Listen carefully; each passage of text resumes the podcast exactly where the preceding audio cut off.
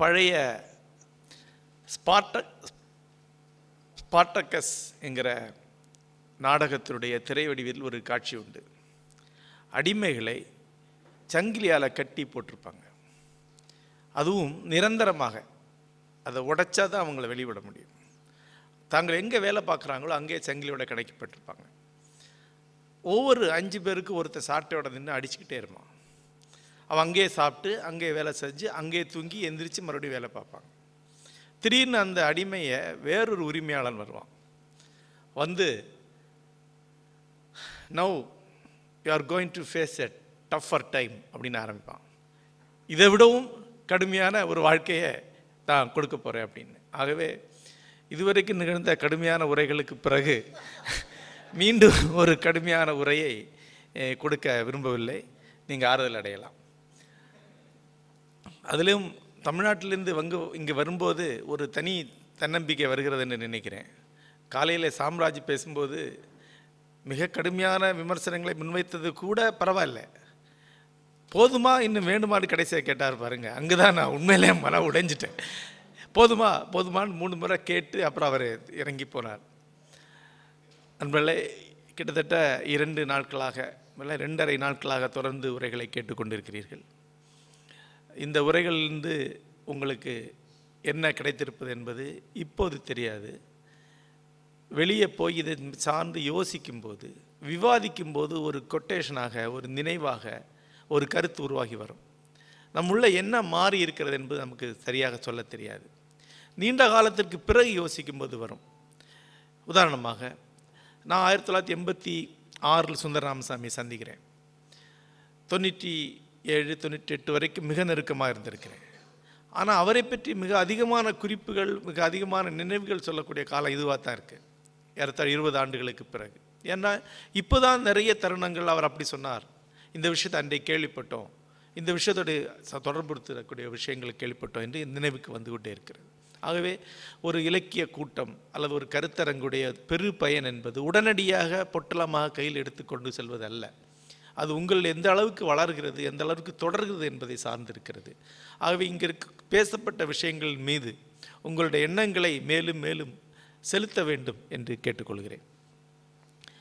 இந்த அரங்கிலே இறுதியாக இலக்கிய விமர்சனத்தை பற்றி ஒரு சுருக்கமான உரை ஆற்றும்படி என்னிடம் கோரிக்கொண்டார்கள் முதல் விஷயம் சாதாரணமாக இலக்கிய வாசகர்களுக்கு இலக்கிய விமர்சனம் எதனால் தேவை? என்று தெரியாது. தேவையா என்ற சந்தேகமும் உண்டு. இலக்கிய விமர்சனம் தான் இலக்கியத்திலே மிக குறைவாக படிக்கப்படக்கூடிய பகுதி. என்னுடைய இணையதளத்திலே சாதாரணமாக கதைகளுக்கு பல ஆயிரம் முப்பதாயிரத்துலேருந்து ஐம்பதாயிரம் வாசகர்கள் கதைகளை படிக்கிறாங்க. ஆனால் ஒரு இலக்கிய விமர்சன கட்டுரை போட்டால் அது எவ்வளோ முக்கியமான கட்டுரையாக இருந்தாலும் ஐந்தாயிரம் பேருக்கு மேல் எந்த காலத்துலேயும் படித்தது கிடையாது. அதுவே பெரிய எண்ணிக்கை. ஐந்தாயிரம் பேர் இலக்கிய விமர்சனம் படிக்கிறாங்க. ஆனால் இலக்கிய வாசகர்களில் பத்து சதவீதம் பேர் மட்டும்தான் இலக்கிய விமர்சனங்களை படிக்கிறார்கள். ஆனால் இலக்கிய விமர்சனம் என்பது இலக்கிய வாசிப்பினுடைய ஒரு முதிர்ச்சி நிலையில் மிக அவசியமானது. ரெண்டு காரணங்களுக்காக. ஒன்று நாம் இலக்கியத்தை விமர்சன ரீதியாக அணுகாமல் இருந்தால் மிக தப்பான பல திசைகளுக்கு சுற்றி திரிந்து நாம் வந்து சேருவோம். இங்கிருந்து குறுக்கு வழியாக போகக்கூடிய ஒரு வழி இருக்கும். ஒரு சின்ன இலக்கிய விமர்சனம் ஒரு சின்ன தெளிவை நமக்கு அளிச்சிருக்கும். அந்த தெளிவை அடையாதனால பல ஆண்டுகளை வினடித்திருப்போம் ஒரு சாதாரண இலக்கிய விமர்சன கருத்து ஒரு சின்ன குழப்பத்தை எளிதாக தீர்த்து விடும் ஏற்கனவே நேற்று சை பீர்முதவர்கள் அதை சொன்னார்கள். சில இலக்கிய விமர்சன கருத்துக்கள் சட்டென்று நெடுங்காலமாக இருந்து வந்த குழப்பங்களை எப்படி தீர்த்தன என்று சொன்னார்கள். ஆக இலக்கிய விமர்சன கருத்து என்பது உங்களுடைய வாசிப்பை மிக எளிதாக பட்டதிட்டக்கூடியது. மிக எளிதாக சென்றடையக்கூடிய சில வழிகளை காட்டக்கூடியது. எல்லாத்துக்கும் மேலே இன்னொன்று இருக்குது நீங்களே சொந்தமாக யோசித்து யோசித்து சென்றடையக்கூடிய சில விஷயங்கள் இருக்குது அதாவது ஒரு கதை சொல்லுவாங்க.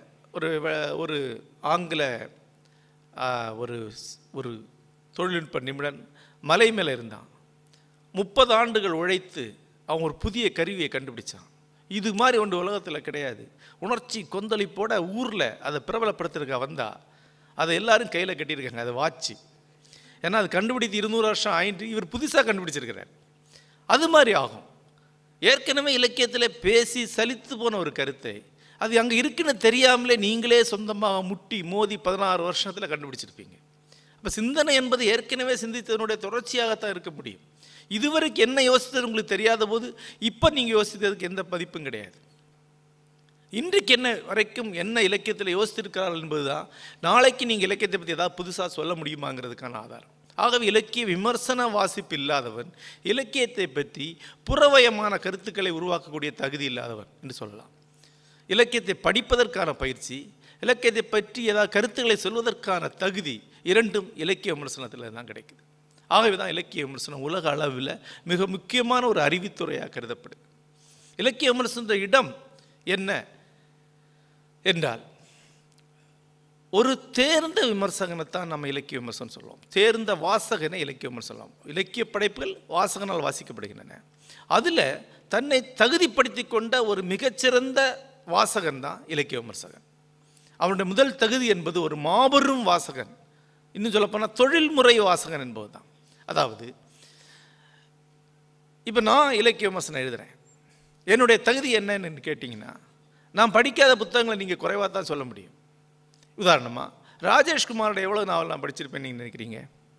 ஏறத்தாழ எழுபது நாவல் நான் படிச்சிருக்கேன். பட்டுக்கோட்டை பிரபாகருடைய முப்பது நாவல் நான் படிச்சிருப்பேன். பாலகுமார் எழுதின எல்லாத்தையும் படிச்சிருக்கேன். அப்போ தான் நான் கருத்து சொல்ல முடியும். எனக்கு அது படிக்க வேண்டிய எந்த அவசியம் கிடையாது. ஆனால் படிச்சிருவேன். ஒரு கட்டத்தில் தமிழ் எழுதப்பட்ட ஏறத்தாழ எல்லா படைப்புகளையும் படிச்சிருக்கேன். வடுவூர் துரைசாமி எங்கார் எழுதின எல்லா புத்தகத்தையும் படித்து உயிரோடு இருக்கக்கூடிய ஒருவர் நான் சொல்லலாம். முன்னாடி ஒரு நண்பர் சொன்னார் அன்றைக்கு வந்த ஒரு புகழ்பெற்ற நாவல் ரொம்ப சலிப்பூட்டக்கூடிய நாவல் ஆனால் நாலாயிரம் பக்கம் போகக்கூடிய நாவல் மூவாயிரம் பக்கத்துக்கு மேலே இருக்கும்.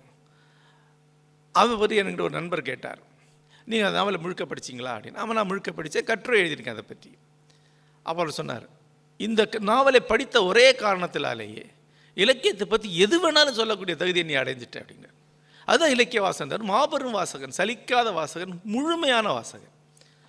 என்னுடைய காலகட்டத்தில் நான் படிக்கும்போது ரஷ்ய படைப்புகள் கிடைக்கக்கூடிய எல்லா படைப்புகளையும் படிக்கணும் என்று ஒரு வருஷம் எடுத்துக்கொண்டு படித்திருக்கிறேன். இதுதான் இலக்கிய வம்சகனுடைய தகுதி என்பது படிப்பு விரிவான படிப்பு. அப்படிப்பட்ட ஒரு வாசகன் வாசகர்களுடைய முகமாக எழுந்து வந்து எழுத்தாளர் நோக்கி பேசுறதுக்கு பேர் தான் இலக்கிய வம்சகன் அப்புறம் அவன் திரும்பி நின்று தன்னை தொடர்ந்து வரக்கூடிய பிற வாசகர்களை நோக்கி பேசுறதுக்கு பேர் தான் இலக்கிய விமர்சனம். இலக்கிய விமர்சனம் வழியாகத்தான் இலக்கியம் தன்னைத்தானே மதிப்பிட்டுக் கொள்கிறது. இலக்கிய விமர்சனத்தை ரெண்டு பெரும் பகுதிகளாக பிரிக்கலாம். ஒரு அடிப்படை புரிதலுக்காக இந்த பிரிவினை நடத்துகிறேன் ஒன்று துறைசார் விமர்சனம் என்று சொல்வோம். துறைசார் இலக்கிய விமர்சனம். அது என்னவென்றால் இலக்கியத்தை பிற அறிவுத்துறைகளோடு தொடர்புறுத்துவதற்கு பேர் தான் துறைசார் இலக்கிய விமர்சனம். உதாரணமாக சை பீர்முது அது இன்றைக்கு ஒரு நாவல் எழுதியிருக்கிறார். இது ஒரு துறைசார் இலக்கிய விமர்சனம் என்றால் மலேசியாவுடைய சமூகவியல் ஆய்வாளர் ஒருவர் இந்த நாவலை மதிப்பிட்டு சமூகவியல் கோணத்தில் சில கருத்துக்களை சொல்லலாம். அது ஒரு இலக்கிய விமர்சனம் ஆகும் சமூகவியல் கோணத்தில் இந்த நாவலை மதிப்பிடலாம். மலேசிய இலக்கிய மலேசிய அரசியல் வரலாற்று பின்னணியில் இந்த நாவலை மதிப்பிடலாம். இப்படி பல்வேறு துறைகள் இன்றைக்கு இருக்கின்றன. சமூகவியல் நாட்டாரியல் தத்துவம். இந்த பிற துறைகளை சார்ந்து இலக்கியத்தை மதிப்பிடக்கூடிய துறை தான் துறைசார் இலக்கிய விமர்சனம் என்று சொல்லப்படுகிறது. பெரும்பாலும் கல்வித்துறை சார்ந்த இலக்கிய விமர்சன அணுகுமுறை என்பது இதுதான். துறைசார் அணுகுமுறை. மொழியியல் சார்ந்த இலக்கியத்தை அணுகலாம். இந்த அணுகுறது ஏன் தேவைன்னு பார்த்தீங்கன்னா இலக்கிய விமர்சனம் என்பது ஏன் இந்த மாதிரி துறை சார்ந்தா இருக்கணும்னு பார்த்தீங்கன்னா இலக்கியம் என்பது இது எல்லாத்தையும் சேர்த்து பேசக்கூடிய ஒரு துறை. இலக்கிய படைப்பு என்பது வாழ்க்கையை சொல்லக்கூடியது வாழ்க்கையை பற்றி பேசக்கூடியது. ஆக வாழ்க்கையில் இது எல்லாமே இருக்குது வாழ்க்கையோட எல்லா கருணங்களையும் இலக்கிய படைப்பு எடுத்துக்கொள்கிறது. உங்களுக்கு தெரியும் சிக்மன் ஃப்ராய்டு அவருடைய அடிப்படை கொள்கைகள் பலவற்றை டாஸ்டாய்ஸ்கியுடைய படைப்புகளிலிருந்து தான் எடுத்துக்கொண்டிருக்கிறார் மேற்கோள் காட்டுகிறார். சோஃபாக்லிஸ்ட் நாடகத்திலிருந்து மேற்கோள் காட்டுறார் அரிஸ்டோஃபெனஸ்ட நாடகத்திலிருந்து மேற்கோள் காட்டுறார். ஆக உளவியல் ஆய்வு என்பது இலக்கிய படைப்பில் தான் உருவாக்கப்பட்டிருக்கு.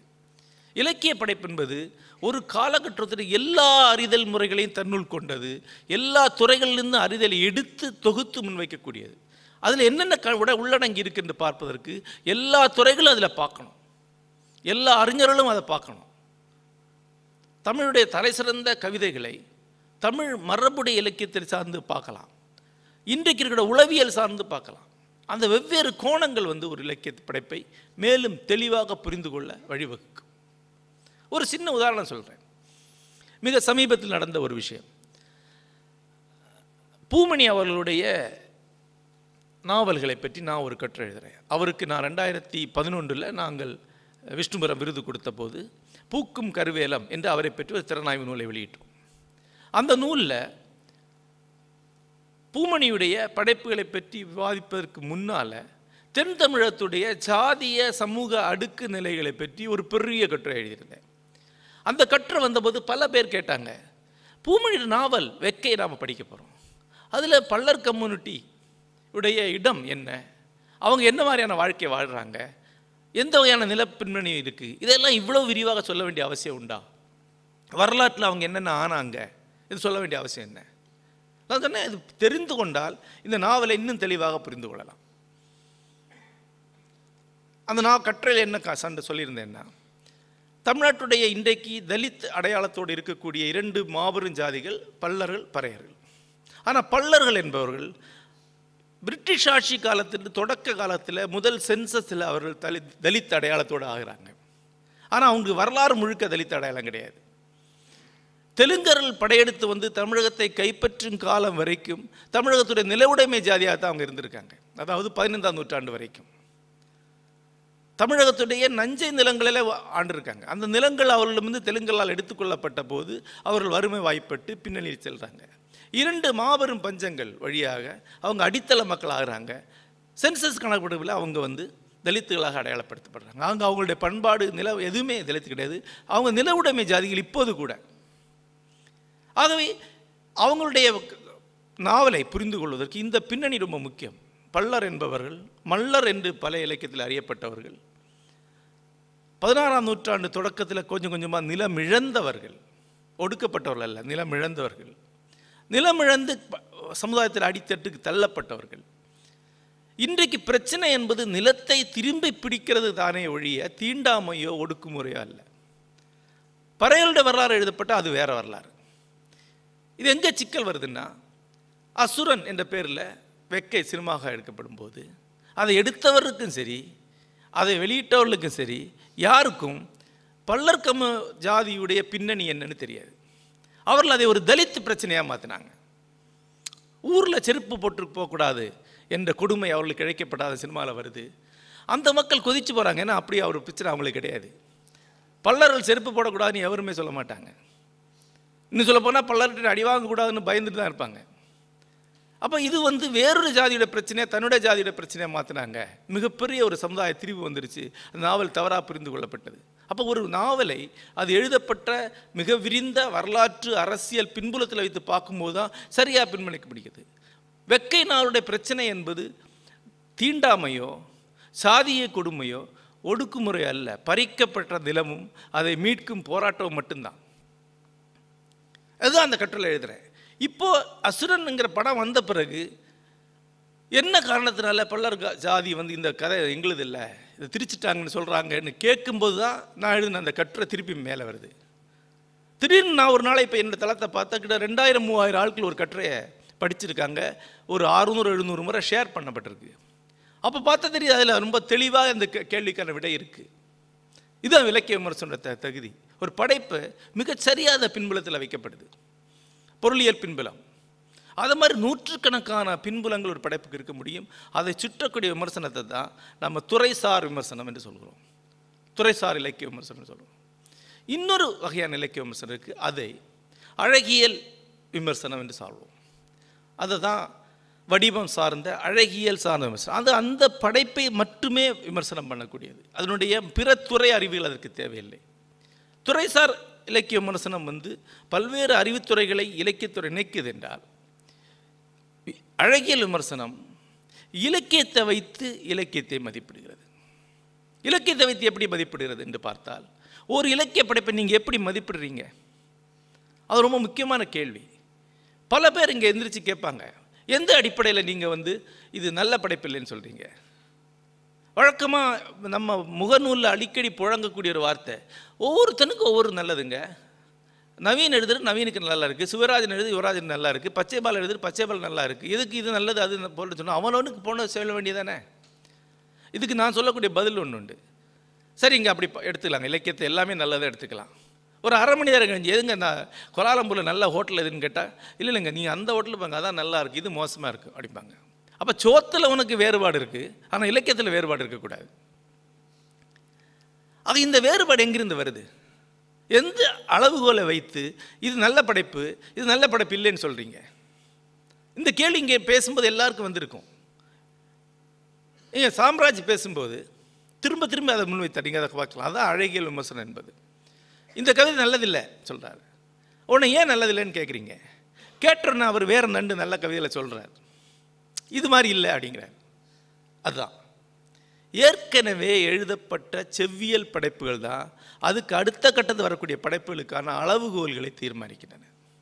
அழகியல் விமர்சனங்களுடைய அளவுகோல்களை தீர்மானிப்பது யார் என்றால் பின்னாடி ஆள் இருக்கு பின்னாடி யானை இருக்குது அதனால தான் இது சொல்கிறோம் ஸ்கேல் தான். புதுப்பித்தன் எழுதுனனால புதுப்பித்தனிலிருந்து சுந்தர ராமசாமியிலிருந்து இலக்கிய மேதைகள் எழுதின ஒரு மொழியில் அடுத்து எழுதக்கூடிய சிறுகதையில் நம்ம அந்த அளவுகளை போட்டு பார்ப்போம். அப்போ இந்த அளவுகள் எங்கே வருது? ஒன்று தமிழுடைய பின்னணியிலிருந்து வருது உலக இலக்கிய பின்னணியிலிருந்து வருது. டால்ஸ்டாயுடைய டாஸ்டாவஸ்கியுடைய அளவுகோல் நம்மகிட்ட இருக்குது அப்போ ஒரு நாவல் இன்றைக்கு எழுதும்போது நம்ம இயல்பில் அந்த நாவலை ஒப்பிட்டு பார்க்குறோம். இயல்பில் நம்மளோட அளவுகோல் அங்கிருந்து வருது. இலக்கிய அழகியல் என்பது செவ்விலக்கியங்களால் உருவாக்கப்படுகிறது. அதுக்கு முன்னால் எழுதப்பட்ட பேரிலக்கியங்கள் அந்த அளவுகோலை உருவாக்குது. இது நவீன இலக்கியத்துக்கு மட்டும் இல்லை மிகப்பெரிய அளவில் பார்த்து தமிழ் இலக்கியத்துக்கு தான். உதாரணமாக சில ஆண்டுகளுக்கு முன்பு நான் ஒரு கட்டுரை எழுதினேன் பாரதியை மகாகவி என்று என்னால் ஏற்க முடியாது. அது பெரிய விவாதத்தை உருவாக்குனாங்க. ஆனால் நான் தெளிவாக இலக்கிய அழகியல் விமர்சகனாக தமிழின் மகத்தான கவிஞர்கள் என்று சிலரை சொல்ல முடியும். கபிலரை ஔவையாரை கம்பனை வள்ளுவனை சொல்ல முடியும். அவங்க தான் மகாகவிகள். திருத்தக்க தேவர் மகாதேவி கிடையாது. சேக்கிழார் பெரிய பெருங்கவிஞர் கிடையாது. மகாகவி கிடையாது. மகாகவி என்பவன் ஒரு காலகட்டத்தை ஒட்டுமொத்தமாக மாற்றக்கூடியவனும் மனித குலத்தை நோக்கி பேசக்கூடியவனும் ஒரு பண்பாட்டிலிருந்து எழுந்து மானுட குலத்திற்கு முற்று முழுக்க உரிமை கொண்டவனும் ஆகிய ஒரு கவிஞன். நம்மாழ்வாரை சொல்ல முடியும். அந்த கவிஞனோட வரிசையில் நீங்கள் பாரதி வச்சு பார்த்தீங்கன்னா அதிகபட்சம் ஐம்பது கவிதைகளுக்குள்ளே எழுதின ஒரு கவிஞன் தான் எந்த அளவில் வைத்து நீங்கள் வந்து பார கவிஞர் கபிலர் பத்திலோ இளங்கோ பத்திலையோ கம்பன் பத்தியிலோ பாரதியை கொண்டு வைக்க முடியுமா? பாரதிக்கே அந்த அளவுகோல் என்றால் அடுத்த கட்டத்தில் எந்த அளவுகோல் இருக்க முடியும்? நம்முடைய மரபு என்பது பிரம்மாண்டமான பேர் இலக்கிய படைப்புகள் வந்த மொழி. அந்த மொழியில் இருக்கக்கூடிய ஒரு அளவுகளை நான் உருவாக்கி கொண்டு வந்து பார்க்கும்போது அடுத்த கட்டத்துடைய படை- படைப்பாளிகள் சின்னதாயிடுறாங்க. இது ஸ்கேல் அளவுகோலை உருவாக்குது. அதன் பிறகு வடிவ இலக்கணங்கள் இருக்குது இது சரியில்லை அப்படின்னு சொல்கிறோம் வடிவ இலக்கணம். வடிவ இலக்கணம்னா எப்படி ஒரு இலக்கியத்துக்கு ஒரு வடிவம் உண்டா என்ன? இப்போ என்கிட்ட கேட்பாங்க இலக்கியத்திற்கு ஒரு வடிவம் உண்டா என்ன? எப்படி இலக்கியத்துக்கு ஒரு வடிவம் உண்டுன்னு சொல்கிறீங்க அப்படி சொன்னால் கூட பரவாயில்ல ஒரு வடிவம் நல்லா இருக்குன்னு சொல்கிறீங்க அதுக்கு தலையீடாக இன்னொரு நாவல் ஒருத்தர் எழுதிட்டு வரான் அந்த வடிவமும் நல்லா இருக்குன்னு சொல்கிறீங்க ஒரு நீங்கள் ஒரு வருஷத்துக்குள்ளே சொல்லக்கூடிய கதைகளை எடுத்து பார்த்தா வடிவமே நல்லா இல்லையே? எது ஸ்டாண்டர்டான வடிவம். அதுக்கு வடிவத்துக்கு ஒரு இலக்கணத்தை உருவாக்கி கொடுங்க. நாங்கள் அதை பற்றி எழுதுகிறோம் சொல்லக்கூடியவங்க இருக்கிறாங்க. ஒரு பொருளுடைய வடிவம் என்பது என்ன? அந்த பொருள் எந்த பணியை ஆற்றுகிறதோ அதுதான் அதனுடைய வடிவம். ஒரு ஸ்க்ரூ டிரைவரோட வடிவம் என்ன என்ன? அது ஸ்க்ரூவை சுழட்டணும் அது ரொம்ப அலங்காரமாக இருக்குது ஆனால் ஸ்க்ரூவை மட்டும் சுழட்ட முடியாதுன்னா அது ஸ்க்ரூ டிரைவரே கிடையாது. அவ்வளோதான் அப்போ இலக்கியத்துடைய வடி பணி என்ன? இலக்கியத்துடைய பணி என்பது குறிப்புணர்த்தி வாசகனை கற்பனை வழியாக ஒரு வாழ்க்கையை வாழச் செய்து நிஜ வாழ்க்கையிலிருந்து அவனுக்கு எந்தெந்த அனுபவங்கள் கிடைக்குமோ அதற்கு சமானமான அனுபவங்களை ஒரு படைப்பிலிருந்து கிடைக்க வைப்பதற்கு பேர் தான் இலக்கிய படைப்பு. இதுதான் முக்கியமானது. இது எதுக்கு இப்போ சொல்கிறேன்னா நம்முடைய கல்லூரிகளில் இலக்கியத்தை படித்தா அதிலிருந்து இலக்கியத்துக்கு வர்றது ரொம்ப கஷ்டம். மீள இப்படி ஒருத்தனை திசை திருப்பி விடுற மாதிரி தான். கண்ணு கட்டி விளையாடும் போது பிடிச்சி இப்படி தப்பான திசை திருப்பி விட்டுருவாங்க. எந்த காலத்தில் இங்கே வந்து பிடிக்க முடியாது அதே மாதிரி கல்லூரியில் போய் இலக்கியம் படித்தா ரெண்டு விஷயங்களை மண்டையில் பூத்திடுவாங்க ஒன்று இலக்கியம் என்பது கசப்பு மருந்தை இனிப்பில் பொதிந்து தருவது போல கருத்துக்களை இனிமையாக்கி தருவதற்கு பேர் இலக்கியம். இதை சொல்லி விட்டுருவாங்க. இரண்டாவதாக சொல்ல வந்ததை சுருக்கமாக அழகாக சொல்வதற்கு பேர் இலக்கியம். இது ரெண்டுமே த இலக்கியம் பற்றி தவறான கருத்து. சொல்ல வந்தது என்று ஒன்று ஒருத்தன் இருக்கும் என்றால் அவன் எழுத்தாளன் இல்லை அவன் கருத்து சொல்லக்கூடியவன் தான். சொல்ல வந்ததல்ல. எழுத்தாளன் ஒன்றி சொல்ல வரல. எழுத்தாளன் ஒன்றை உணர்த்த வந்திருக்கான். நிஜத்தில் உங்களுக்கு ஒரு அனுபவம் இருந்ததுன்னா அந்த அனுபவத்துக்கு சமானமான ஒரு ஒரு கற்பனை அனுபவத்தை தரவு தான் இலக்கியம் வந்திருக்கான். நிஜ அனுபவத்திலிருந்து உங்களுக்கு சில படிப்பினைகள் கிடைக்கலாம். அதுபோல் இந்த கற்பனை அனுபவத்திலிருந்து உங்களுக்கு சில படிப்பினைகள் கிடைக்கலாம். ஏதோ ஒன்றை உணர்த்துவதற்காக சொல்வதற்காக அல்ல. ஆகவே எழுத்து என்பது உணர்த்துவதற்குரியது. எவ்வளோ உணர்த்தணுமோ அவ்வளவுதான் உணர்த்தணும். பல பேர் கேட்பாங்க எழுத்து ஏன் பூடகமாக எழுதணும்? ஏன் நுட்பமாக எழுதுனாங்க? ஏன் இவ்வளோ நுட்பம்னா அதுக்கு நிறைய பதில்கள் சொல்லப்பட்டிருக்கு. அது சிறந்த உதாரணம். ஆர்தர் கோசலர் அவருடைய ஆர்ட் ஆஃப் கிரியேஷனில் ஒரு உதாரணம் சொல்கிறார் ஒரு நகைச்சுவை துணுக்கு எப்படி ரசிக்கப்படுது? அதுக்கு அவர் சொல்லக்கூடிய உதாரணம். ஒரு ஹிப்பி ஒரு பஸ்ஸில் உட்காந்துருக்கான் அவன் ஒரு காலில் ஒரு செருப்பு மட்டும் போட்டிருக்கான். ஒரு லௌகீகன் வந்து பக்கத்தில் உட்காடுறான் பார்க்குறான் sir I think you missed one chappal அப்படிங்கிறான். நோ ஐ ஃபவுண்ட் ஒன் அப்படிங்கிறான். இப்போ நீங்கள் எதுக்கு சிரிச்சீங்க? அந்த ஒரு செகண்டில் ஒரு பதில் வழியாக ஹிப்பியுடைய பர்சனாலிட்டி உங்களுக்கு தெரிய வருது. அந்த ஹிப்பிக்கும் இந்த லௌகியனுக்குமான முரண்பாடு உங்களுக்கு தெரிய வருது. இதையே இப்படி சொல்கிறேன்னு வச்சுங்க ஒரு ஹிப்பி ஒரு பஸ்ஸில் உட்காந்துருந்தான் அவன் காலில் ஒரு சிப்பி செருப்பு போட்டிருந்தான். ஏன்னா அவன் அறையக்கூடிய ஆள். அவனுக்கு ஒரு சிப் செருப்பு கிடச்சா அதை அவன் போட்டுட்ருக்கான். இன்னொரு செருப்பு கிடச்சா போடுவான். அப்போ ஒரு ஆள் அதில் ஏறினார். அவர் சொன்னார் sir I think you missed one chappal அப்படின்னார். இவன் சொன்னான் இல்லை நோ ஐ ஃபவுண்ட் ஒன் அப்படின்னா. சொல்ல நீங்கள் சிரிக்க மாட்டீங்க. ஏன்? ஒரே விஷயம் தானே சொல்லப்பட்டிருக்கு. அப்போது மொத்தத்தையும் சொன்னால் சிரிப்பு வராது. இது நீங்கள் பார்க்கலாம். நாம் ஒரு அற்புதமான ஜோக் சொல்லுவோம். அந்த ஜோக்கை கேட்டு ஒருத்தன் வாய் விட்டு சிரிப்பார் அவர் போய் அந்த ஜோக்கை இன்னொருத்தர்கிட்ட சொல்லுவார். அவங்க பேய் மாதிரி பார்த்துட்டு இருப்பாங்க. ஒரு ஜோக்கையை ரெண்டு சென்டென்ஸ் கூடுதல் சொன்னால் சிரிக்க வர முடியாது. அரை மணி நேரம் ஜோ ஜோக் சொல்லக்கூடிய ஆட்கள்லாம் இருக்கிறாங்க. ஒரு முறை தமிழ்நாட்டில் ஒரு மேடை பேச்சாளர் மேடையில் ஜோக் சொல்லிட்டு இருக்கிறார். நான் அங்கே ஒரு பஸ்ஸில் இறங்கி அரை கிலோமீட்டர் நடந்து போய் ஒரு குரியர் போட்டுட்டு திரும்பி வர வரைக்கும் அந்த ஜோக்கு முடியல. ஜனங்கள் வந்து போர் அடித்து உட்காந்துருக்காங்க ஜோக்கு சொல்லிகிட்டே இருக்கிறார். நிறைய ஆட்கள் ஜோக்கை வந்து ஒரு ரெண்டு வரி எக்ஸ்பிளைன் பண்ணிடுவாங்க கூடுதலாக ஜோக்கு போயிடும். அதுதான் கவிதை அதுதான் கதை. எவ்வளவு தூரம் சொல்லி மிச்சத்தை நீங்கள் பயணம் வைக்க வடி முடியுமோ அதுதான் ஒரு இலக்கிய படைப்பிட வடிவம். வாசகன் தான் அங்கே போகணும். அவன் தான் சிரிக்கணும்.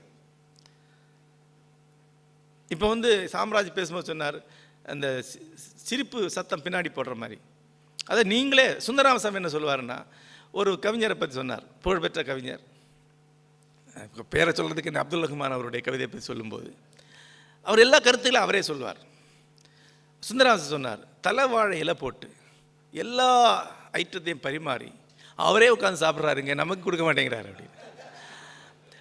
நீ முதல்ல பரிமாறு நான் சாப்பிட்டுக்கிறேன். நீ எனக்கு க்ளூ கொடு. நான் என்ன என்ஜாய் பண்ணிக்கிறேன். மகிழ வேண்டியவன் நான் ரசிக்க வேண்டியவன் நான். நீயே சொல்லி நீயே கருத்து சொல்லி நீயே விளக்கமும் சொல்லி நீயே ஒரு கதை எழுதி கதையோட பொழுப்புரையும் கவிதை கதைக்குள்ளே எழுதி பதவுரையும் எழுதி எல்லாத்தையும் எழுதிக்கணும் பேக்கேஜ் எனக்கு கொடுத்தேன்னா என்ன பண்ண வாங்கி இல்லை ஷெல்ஃபில் வைக்க வேண்டியதுதான் அப்போ நான் எது சொல்ல வரேன்னா அப்போ க இதில் படைப்புடைய வடிவம் என்ன? குறைத்து சொல்லி மிகை உணர்த்தி கற்பனையில் முழு வாழ்க்கையை வாழச் செய்தல். இது நவீன இலக்கியத்துக்கு மட்டும் அல்ல. நிறைய பேர் இது நவீன இலக்கியத்துடைய அலையான்னு சொல்கிறோம் பழைய இலக்கியத்துக்கு இதுதான் அழைப்பு தமிழ் இலக்கியத்தில் இது இறைச்சி என்று சொல்லுவோம் நாம். இறைச்சி என்று சொல்லுவோம். இறைச்சி என்றால் உள்ளுரை என்று அர்த்தம். அதில் உள்ளே இருக்கிறது கண்டடைகிறதுக்கு பேர் தான் இலக்கிய வாசிப்பு. அப்படி தான் நம்ம மூதாயிரம் வாசிச்சிருக்காங்க. சம்ஸ்கிருதத்தில் துவனி சித்தாந்தம் என்று சொல்வார்கள். துவனி என்பது துவனிக்கப்படுவது குறிப்புணர்த்தப்படுவது. அதுக்கு நிறைய இலக்கணங்கள் உருவாக்கி இருக்கிறாங்க லை குறைந்தபட்சம் சொல்லி மிச்சம் அனைத்தையுமே வாசகன் கற்பனை செய்ய வைக்கிறதுக்கு பேர் தான் கவிதை என்று தான் சம்ஸ்கிருத இலக்கணம் சொல்லுது தமிழ் பழைய இலக்கணம் சொல்லுது.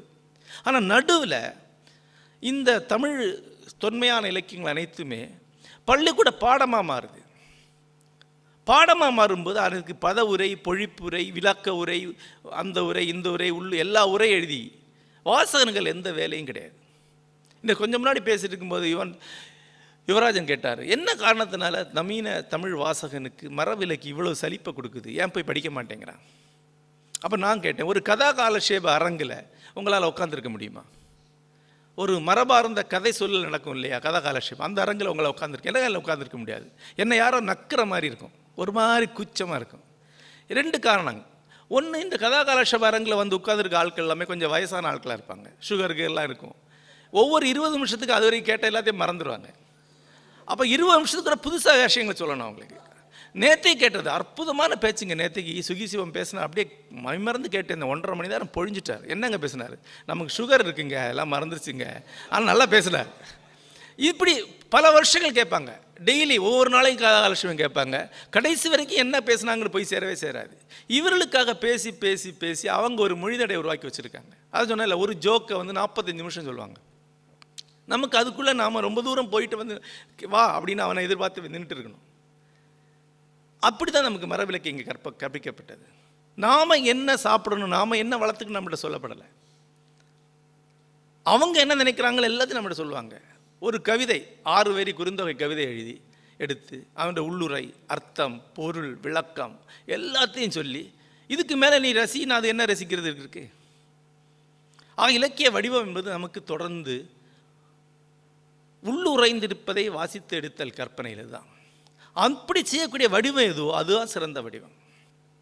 அந்த வடிவத்துடைய இலக்கணத்தை இலக்கிய விமர்சனம் சுட்டி காட்டும் இலக்கிய விமர்சனம் அவன்கிட்ட சொல்லுது.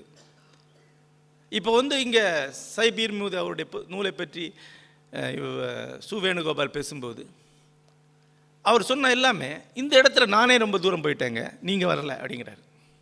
இந்த இடத்துல இன்னும் வாசிக்கிறதுக்கு இருக்குது இன்னும் நீங்கள் விரிவுபடுத்தியிருக்கலாம். ஆக ஒரு விமர்சகன் ஒரு படைப்பாளன் என்ன சொல்கிறான்னா நீ எவ்வளோ சொல்லணும் அவ்வளோ மட்டும் சொல்லு. மிச்சத்தை நான் சொல் சென்றடைகிறேன். இந்த இடத்துல நான் இன்னும் செல்ல முடியும். நீ எனக்கு அதுக்கான க்ளூ கொடுக்கல. அதுதான். இதுதான் வடிவம் சார்ந்த விமர்சனம். தொடர்ச்சியாக வடிவம் சார்ந்த அழகியல் விமர்சனம். மரபை அடிப்படையாக கொண்டு தொடர்ந்து நீண்ட மரபில் நின்று கொண்டு புதிய அளவுகளை உருவாக்கி எழுத்தாளர்களை எந்த அளவுகள் எந்த இடத்துல வைக்கணும் அதை முழு வைக்குது. அது முதல் பணி.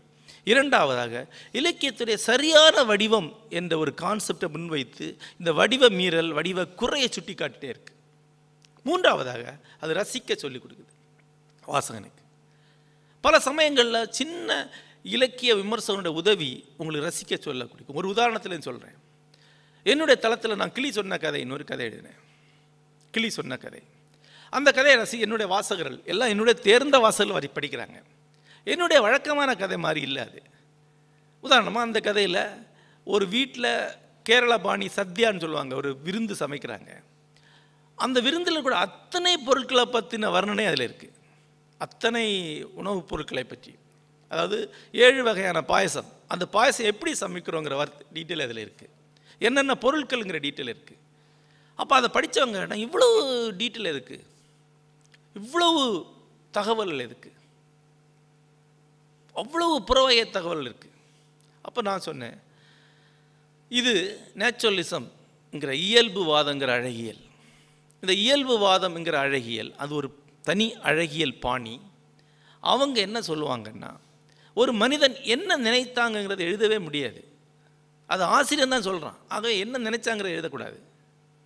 என்ன நடந்ததுன்னு மட்டும்தான் எழுதணும். அப்ஜெக்டிவிட்டி புறவயமாக தெரியக்கூடிய விஷயங்களை பற்றி மட்டும் எழுதி ஒரு வாழ்க்கையை சொல்றதுக்கு பேர் தான் நேச்சுரலிசம்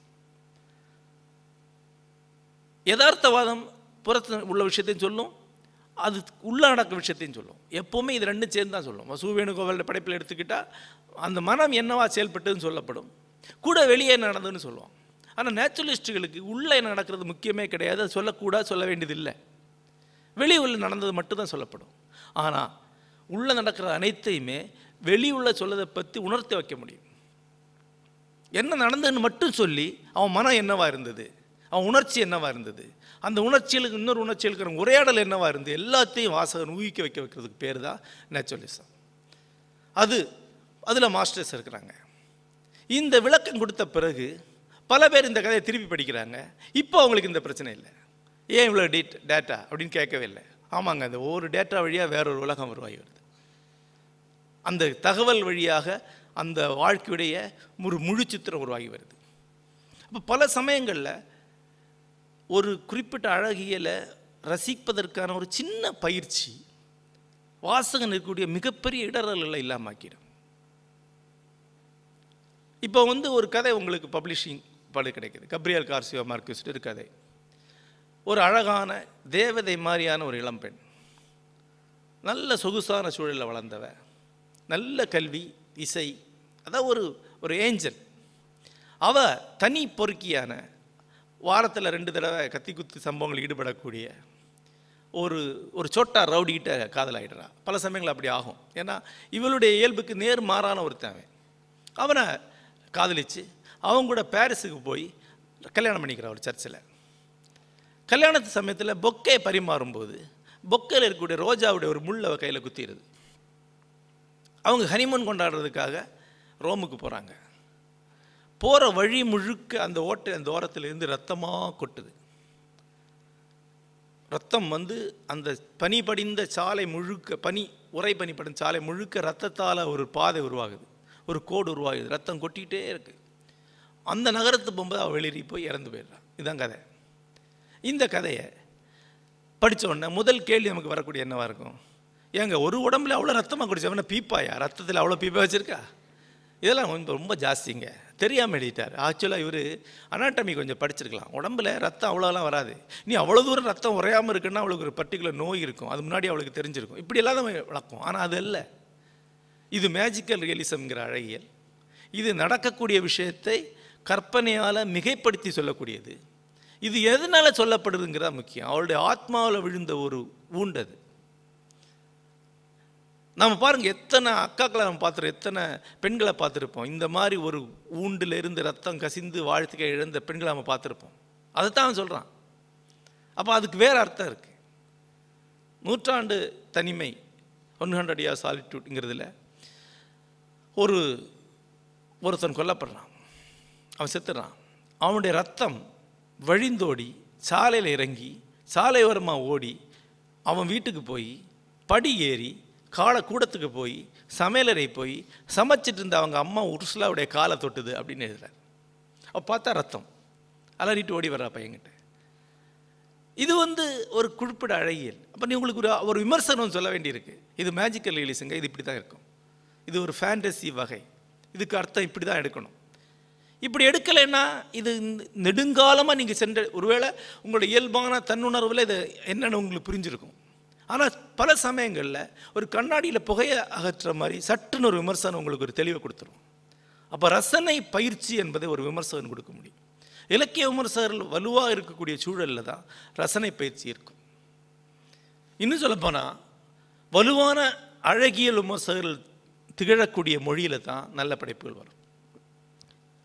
சென்ற காலகட்டத்தில் தமிழ் இலக்கியம் வந்து உருவாகி வருது. நவீன தமிழ் இலக்கியம் உருவாகி வருது. காந்திய யுகத்தில் உருவாகி வருது. யோசித்து பாருங்க காந்தி யுகம்னா பெரிய பெரிய லட்சியங்களுடைய காலம். பெரிய கனவுகளுடைய காலம். மக்களிடம் கருத்துக்களை எடுத்துக்கொண்டு செல்லணும் அப்படிங்கிற கனவு உருவான காலம். எல்லாரும் ஆள் ஆளுக்கு மக்களை நோக்கி பேசின காலம்.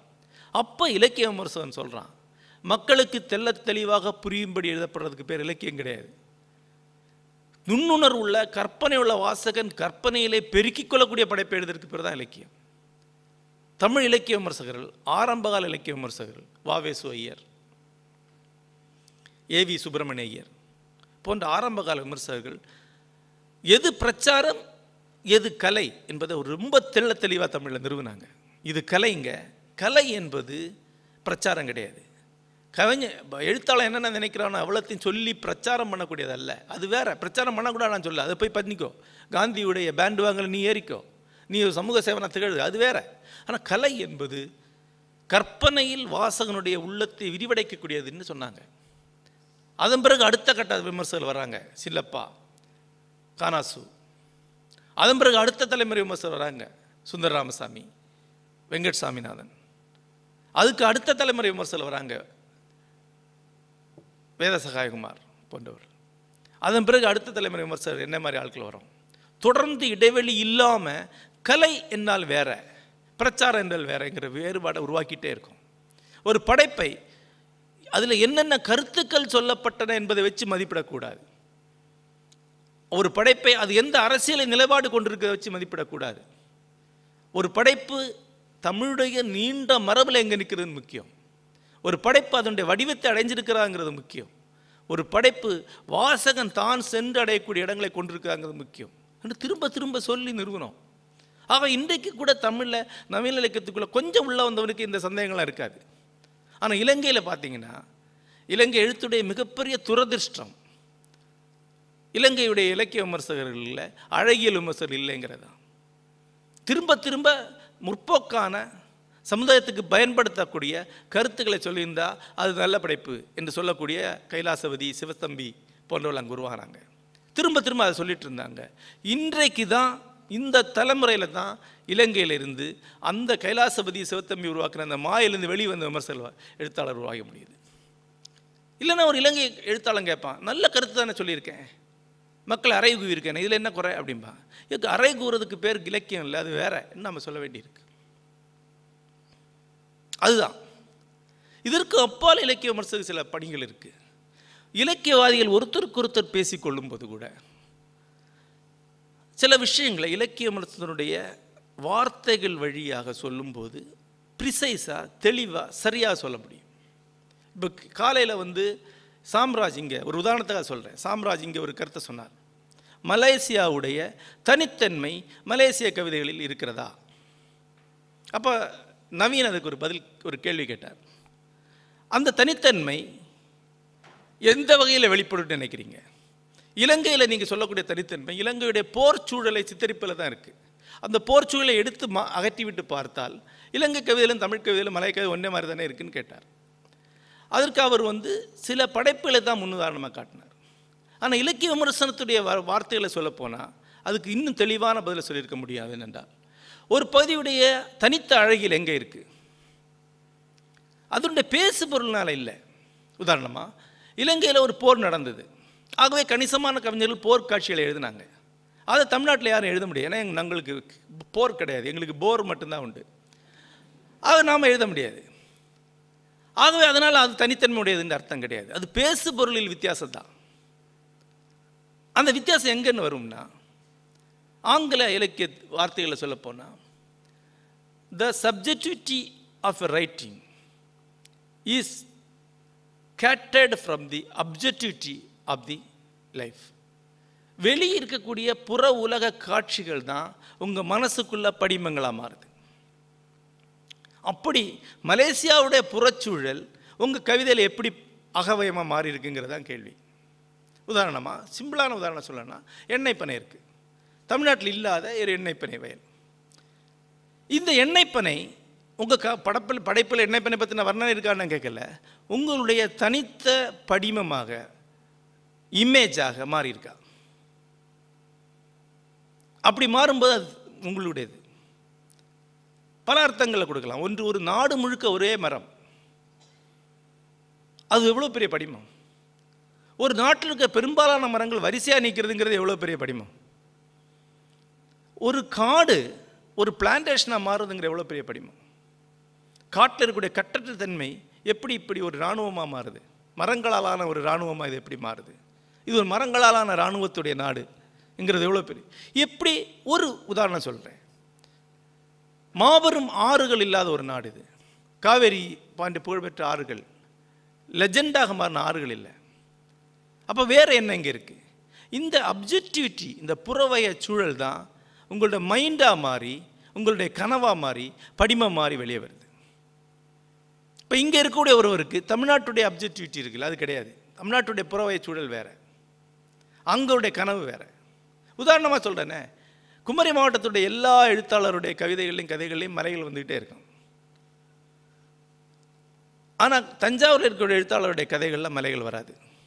ஏன்னா இயல்பில் அவங்க மலையை பார்க்கல. அவங்க மலையை பார்த்துருப்பாங்க. ஆனால் மலை அவங்க மனசுக்குள்ளே கனவுக்குள்ளே இருக்காது. ஏன்னா அது வேறு நிலம். வேறு கனவு.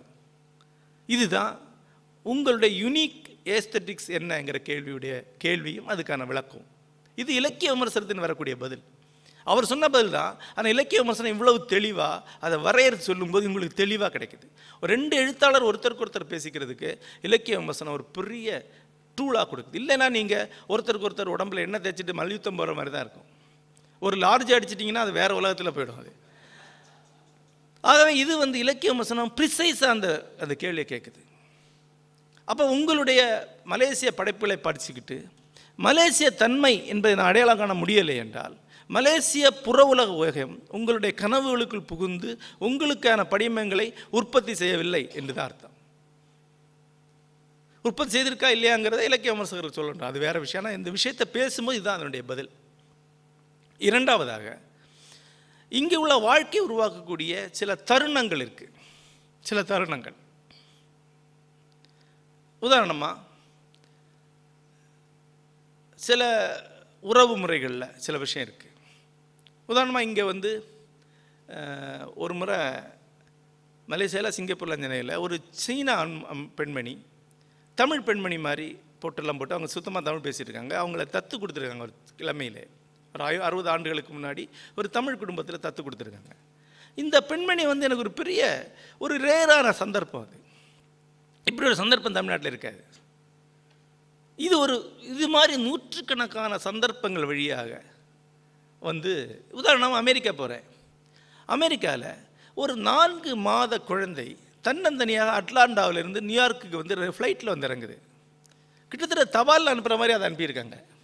அது வந்து இறங்குது ரேஸ் கோஸ்டர்ஸ் அது கையெழுத்து போட்டு வாங்குறா. அது வாயில் சப்பிட்டு உட்காந்துருக்கு அது போயிட்டு இருக்கு. நாலு மாதம் தனி பயணிங்கிறது இருக்குல்ல. அது இந்தியாவில் சாத்தியமே கிடையாது. நம்ம ஒரு நாலு மாத குழந்தைய ஃப்ளைட்டில் ஏற்றி அட்லாண்டாக்கு அனுப்பிட மாட்டோம். அங்கே அதை ரிசீவ் பண்ண அங்கே நம்ம ஊரில் அதை ரிசீவ் பண்ண விட்டுற மாட்டாங்க. நடுவில் அது எங்கேயா மிஸ் ஆகிடும் ஆனால் அது அங்கே நடக்காது. அங்கே தான் நம்பி அனுப்ப முடியும். அந்த சந்தர்ப்பமே புதுமையானது.